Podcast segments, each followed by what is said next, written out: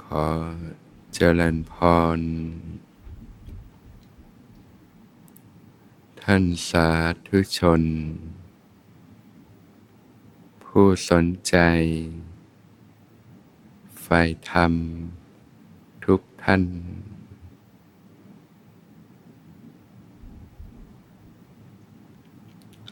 เริ่มต้นวันใหม่ ด้วยใจที่ตื่นรู้เบิกบานขึ้นมา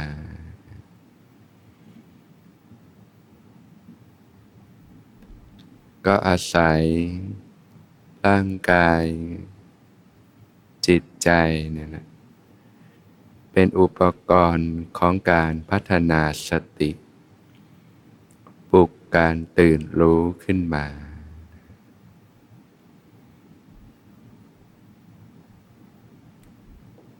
ก็มัน ระลึกรู้สึกตัวขึ้นมาอยู่เสมอ ในขณะนั่งอยู่ ก็ระลึกรู้กายที่นั่งอยู่ รู้สึกถึงก้นที่สัมผัสพื้น รู้สึกถึงขาที่สัมผัสพื้น รู้สึกถึงฝ่าเท้า ที่สัมผัสพื้น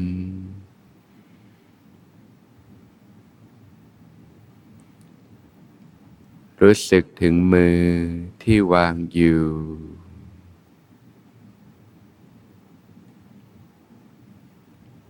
รู้สึกถึงการหายใจ การกระเพื่อม หน้าอกหน้าท้อง รับรู้ความรู้สึกของกาย ที่กำลังนั่งอยู่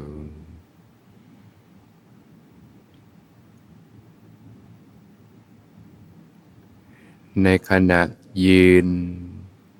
ก็ระลึกรู้กายที่ยืนอยู่ทำความรู้สึกตัวในขณะยืน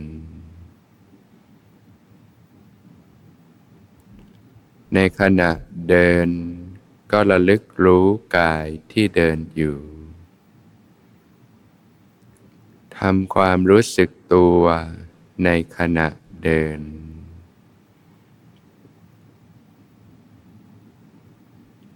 คูเหยียด เคลื่อนไหว ตั้งกายไว้อย่างไร ก็มัน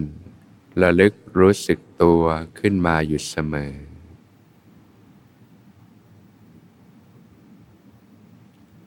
ตั้งแต่ตื่นนอน ก็ระลึกรู้สึกตัวขึ้นมา พับผ้า แปรงฟัน อาบน้ำชำระกาย ขับถ่ายอุจจาระปัสสาวะ ก็มันระลึกรู้สึกตัวขึ้นมาอยู่เสมอ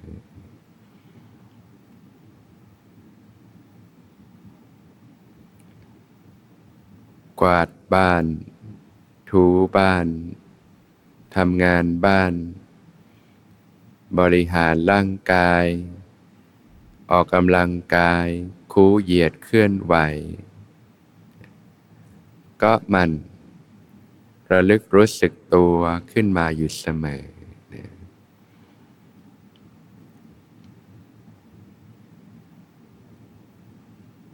ทำกับข้าว รับประทานอาหาร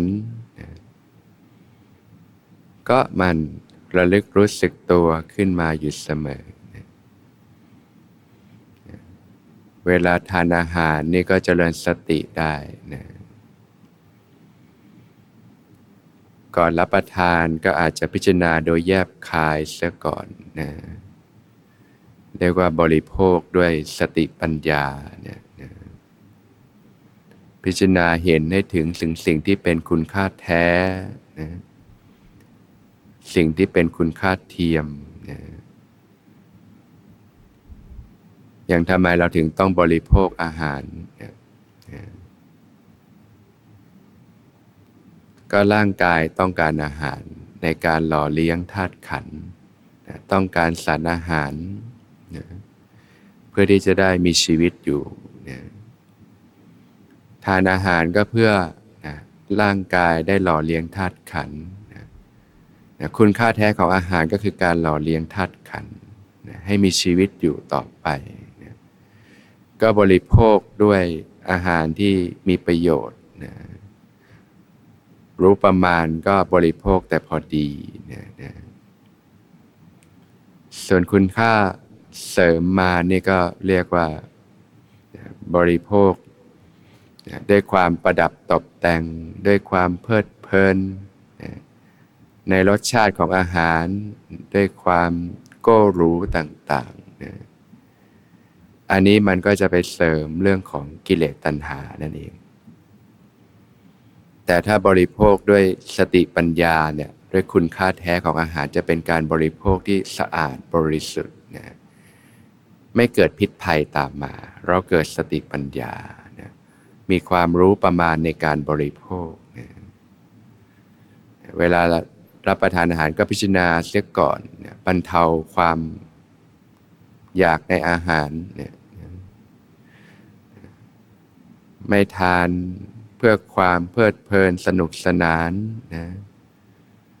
ไม่ทานเพื่อความมัวเมาเกิดกำลังพลังทางกายนะไม่ทานเพื่อความประดับตกแต่ง แต่ทานเพียงเพื่อความตั้งอยู่ได้แห่งกายนี้นะเพื่อความเป็นไปได้ของอัตภาพนะนะเพื่ออนุเคราะห์แก่การประพฤติพรหมจรรย์นะการใช้ชีวิตที่ประเสริฐต่างๆ การทำกิจการงานต่างถ้ารู้จักพิจารณาโดยแยบคายต่างๆเนี่ยเราก็ฉันไปก็ฉันยังมีสตินะทำความรู้สึกตัวในขณะ นะตักอาหาร ในขณะแลดู ในขณะเคี้ยว ในขณะลิ้ม ในขณะดื่ม ในขณะรับประทานต่างๆ ก็มีสติรู้เท่าทันอยู่นะก็เจริญสติเนี่ยให้ต่อเนื่องกันไปนะในระหว่างวันนะ ทำอะไรก็ระลึกรู้สึกตัวขึ้นมาอยู่เสมอเนี่ยการฝึกปฏิบัตินี่ก็พระผู้มีพระภาคเจ้าตรัสว่าเนี่ยบุคคล อาจสามารถเจริญสติปัฏฐานสี่ให้บริบูรณ์ได้นะถ้าเขาละ ทำทั้งหกประการนี้ได้นะถ้าญาติโยมละทำหกประการนี้ได้เนี่ยจะพัฒนาสติได้ดีนะจิตใจมีความสงบตั้งมั่น มีความตื่นเนื้อตื่นตัวได้ดีอันแรกก็ละความเป็นผู้ยินดีในกิจการงานก่อสร้างนะ คือถ้ากิจธุระมากนี่ก็ตั้งสติได้ยากนะจิตมันก็จะไปกับงานซะมากนะอย่างญาติโยมพักวางภาระทางโลกก็มีโอกาสได้มาฝึกพัฒนาตั้งสติขึ้นมาเนี่ยนะแต่เมื่อเรากลับไปในโลกของการทำงานของการใช้ชีวิตเนี่ย ก็ค่อยๆ พิจารณาดูว่าอะไรมันสามารถค่อยๆ ลดลงได้นะจะได้มีเวลาในการศึกษาปฏิบัติธรรมมากขึ้น ได้มีสมดุลของการใช้ชีวิตระหว่างทางโลกและทางธรรมอะไรที่มันยุ่งเหยิงเกินไป อะไรที่มันไม่จำเป็นเกินไปก็ค่อยๆ ลดละสละวางเนี่ยอะไรที่เปิดโอกาสให้คนอื่นเขาทำแทนได้ให้โอกาสผู้คนก็ ค่อยๆเปิดโอกาสเนี่ยเพราะว่าถ้าเราชีวิตเราสารวนอยู่กับงานตลอดเวลาจนยุ่งเหยิงไปหมด ก็เสียโอกาสในการพัฒนาสตินะเข้าถึงความสงบตื่นเบิกบานภายในนะก็ให้มีความสมดุลกันภายนอกภายในนะนะถ้าญาติโยมสามารถละความเป็นผู้มีกิจธุระมาก นะเอาแต่พอดีได้เนี่ยนะก็ชีวิตก็จะมีความสมดุลขึ้นนะทั้งภายนอกและภายในนะละความเป็นผู้เห็นแก่การนอนหลับมาก ถ้านอนมากนี่ก็นะก็หลับไหลไปนะ อย่างบางทีวันธรรมดาถ้าเราทำงานเยอะพักผ่อนน้อยนี่ เราจะเห็นคุณค่าของการพักผ่อนมากเลย ทีวันหยุดไม่อยากทำอะไรขอพักให้เต็มอิ่มนะแต่ถ้าเราพักมากจนเกินพอดีก็จะรู้สึกว่ามันจะเริ่มเวี่ยงไปอีกด้านหนึ่ง เริ่มเฉยชา เริ่มขี้เกียจ เริ่มมึนซึมต่างๆนะก็เอาแต่พอดีนะพอดีของแต่ละท่านก็แตกต่างกันไปเนาะ บางท่านก็ 8 ชั่วโมง บางท่านก็ 7 ชั่วโมง บางท่านก็ 6 ชั่วโมง หรือน้อยกว่านั้น โดยเฉพาะถ้าฝึกปฏิบัติจนจิตมันตื่นตัวมีสมาธิเนี่ยการพักผ่อนมันจะน้อยไปเองโดยธรรมชาติอยู่แล้วนะที่พักไม่นานนี่ก็ตื่นมาก็สดชื่นกับปีกระเป๋าแล้วผิดกับนอนแบบมีเรื่องในหัวเยอะนะ มีความเครียดความกังวล มีแต่ความฟุ้งซ่านคิดไม่หยุดนะจากการที่เราสัมผัสเรื่องราวต่างๆ ในโลกมากมาย ก็สิ่งที่ค้างอยู่ในใจเยอะ เวลาจะนอนก็มีเรื่องในหัวเยอะเลยบางทีก็มีแต่ความเครียดความกังวลต่างๆ เรื่องงานบ้าง เรื่องลูกบ้าง เรื่องคู่ครองบ้าง เรื่องต่างๆบ้าง ทีคิดมากนอนไม่หลับเลยนะ กว่าจะหลับบางทีก็นะนานนะการหลับแบบคิดเยอะแบบเนี้ยนะกว่าจะหลับเนี่ยบางทีพักผ่อนนานหลายชั่วโมง ตื่นมาก็ไม่สดชื่นนะงวงเงียนะไม่กระปี้กระเป๋า เพราะว่าเป็นการพักผ่อนที่ไม่มีประสิทธิภาพ แต่ถ้าญาติโยมรู้จักฝึกหัดปฏิบัติเนี่ย จากที่ทำงานก็อาบน้ำอาบท่าก็ฝึกปฏิบัติให้สบายก่อนนะการปฏิบัติจึงควรมีในรูปแบบด้วย การเดินจงกรมการนั่งสมาธิภาวนาเนี่ยนะที่นั่งปฏิบัตินะมันก็ฟุ้งเนี่ยนะจากการที่เราสัมผัสสิ่งต่าง ๆ ในโลกเนี่ยอย่างญาติโยมเนี่ย มาปฏิบัติช่วงแรกก็จะมีความฟุ้ง ความกระสับกระส่ายต่างๆ อารมณ์ต่างๆที่มันค้างคาอยู่ในใจเนี่ยมันมันก็จะค่อยๆเกิดการชำระออกมาเนี่ยนะเหมือนเรามีบ้านที่เราไม่ได้ทำความสะอาดเลยเนี่ยฝุ่นอยากย่ายเต็มเลยนะอยู่ๆไปปัดกวาดเช็ดถูเป็นไงมันก็ต้องฟุ้งออกมาเป็นธรรมดา เพราะเวลาปฏิบัติบางทีมันมีเรื่องต่างๆ ผุดขึ้นมาก็ให้เข้าใจมันเป็นธรรมชาติของจิตแบบนี้แหละ จากการที่สัมผัสโลกสัมผัสอารมณ์ต่างๆ สิ่งเหล่านี้มันสะสมอยู่ในใจ เหมือนร่างกายญาติโยมเนี่ยนะสะสมสารพิษต่างๆ ไว้จากอาหารอากาศต่างๆ ก็ต้องมีการดีท็อกใช่ไหมระบายสารพิษต่างๆออกมา ร่างกายจึงจะมีโอกาสฟื้นตัวจิตใจก็เช่นกันการสัมผัสเรื่องราวสิ่งต่างๆ ที่ค้างค้างอยู่ในจิตใจ มนทินเครื่องเศร้าหมองต่างๆ เวลาเรามาฝึกปฏิบัติมันก็ต้องชำระมันต้องคลายไอ้สิ่งที่สะสมในจิตใจออกมา ก็ออกมาในรูปของความฟุ้งความต่างๆนั่นแหละ ก็แค่รับรู้อาการที่เกิดขึ้นไปเรื่อยๆสบายๆ นั่งปฏิบัติแรก ๆ มันก็ฟุ้งเนี่ยเป็นธรรมดา บางทีก็ง่วงเหงาเหานอนกระสับกระส่ายก็ให้รู้ว่ามันเป็นธรรมชาติแบบนี้แหละ ก็ค่อยๆฝึกไปนะเดินจงกรมพัฒนาสติสัมปชัญญะขึ้นมาก่อน ให้มันตื่นเนื้อตื่นตัวขึ้นมาก่อนนะพอรู้สึกว่ามันตื่นตัวได้ดี รู้เนื้อรู้ตัวได้ดีก็ค่อยไปนั่งปฏิบัตินะนั่งใหม่ ๆ จะลืมตาก่อนก็ได้ นะทำความรู้สึกตัวให้ใจมันตื่นตัวขึ้นมาก่อนนะ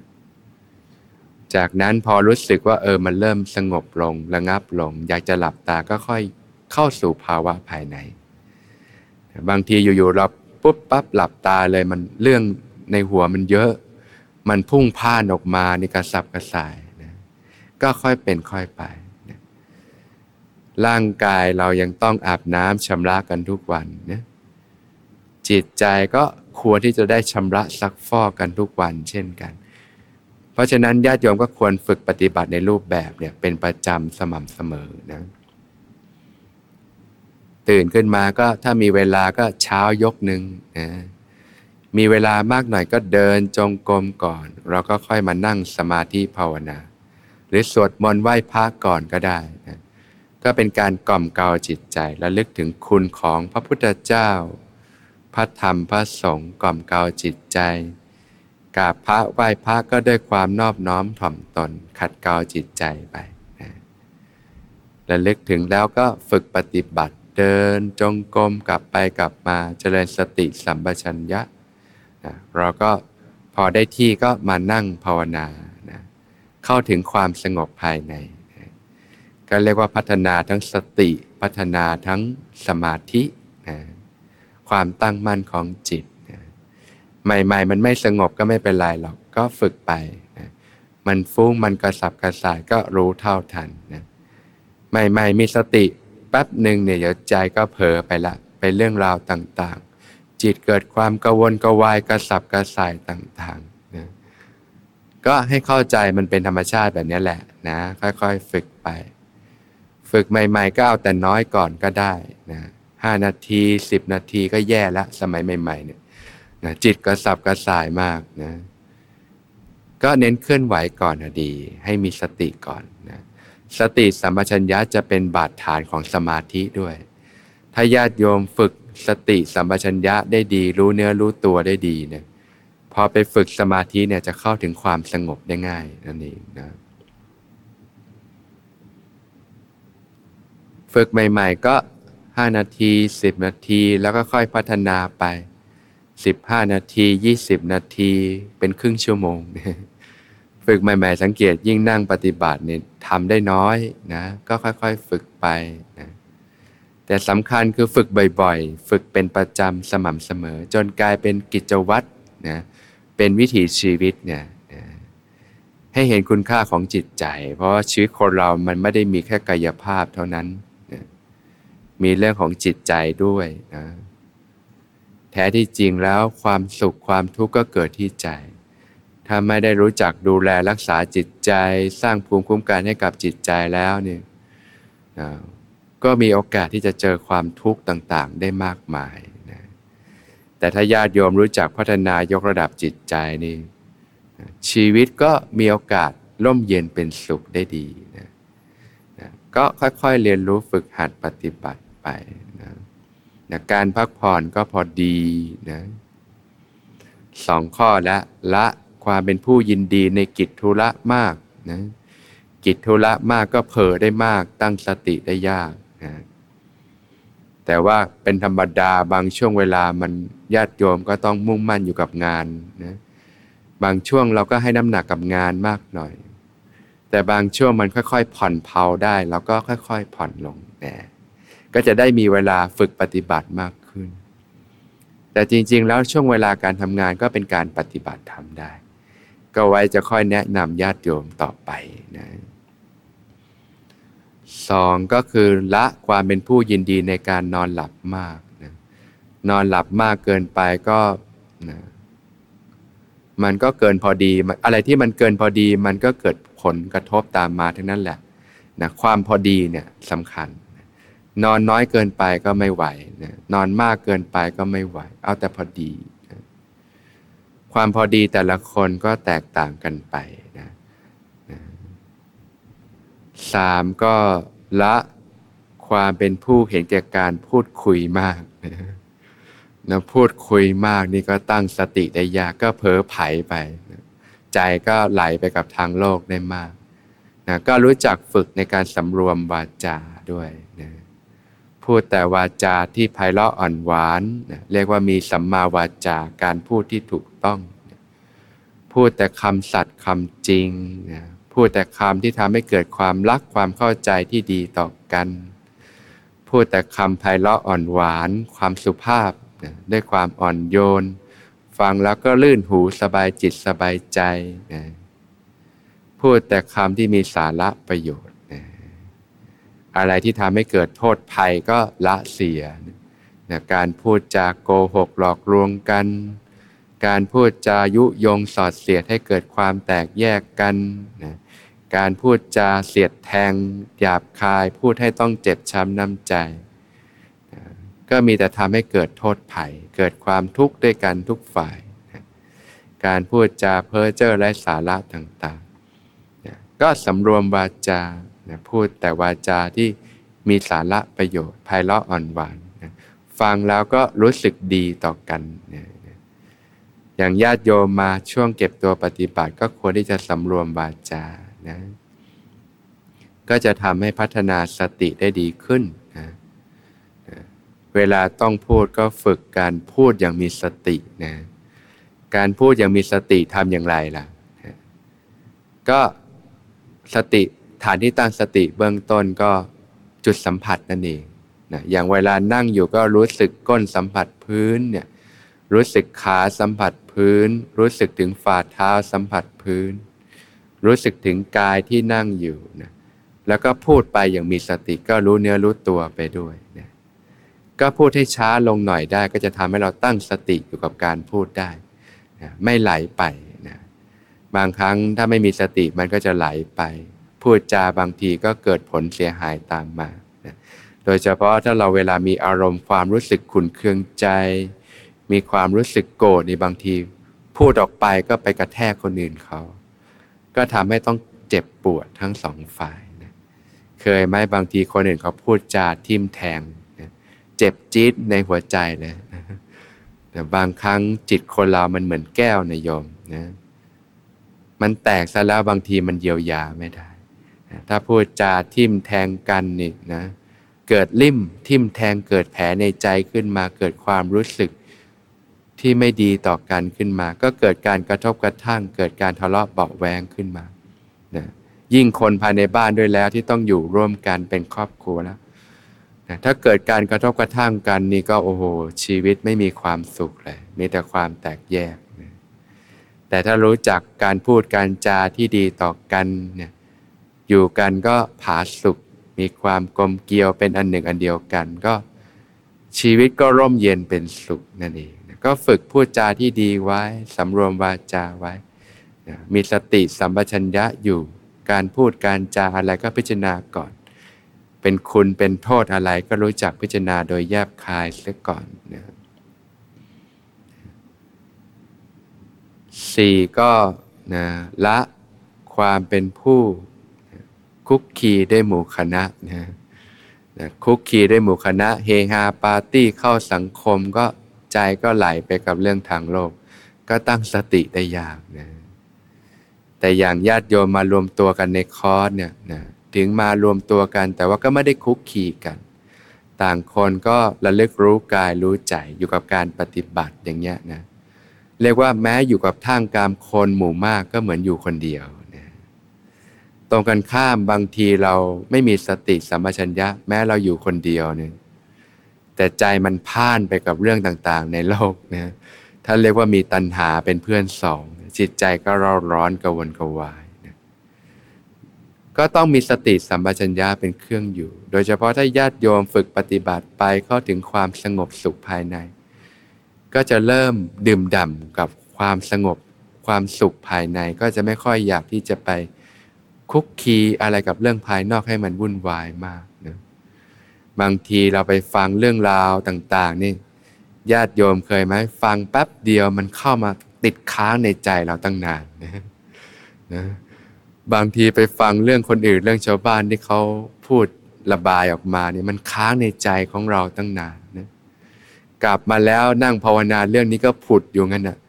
บางทีก็ค้างอยู่ติดค้างในใจเราตั้งหลายวัน บางเรื่องนี้เป็นอาทิตย์หลายอาทิตย์ก็ยังค้างในใจ เนี่ยมันติดค้างในใจได้ง่ายนะการป้องกันมันย่อมดีกว่าการแก้ไขนะการรู้จักสำรวมลดการสัมผัสสิ่งต่างๆ ในโลกที่ไม่จำเป็นลง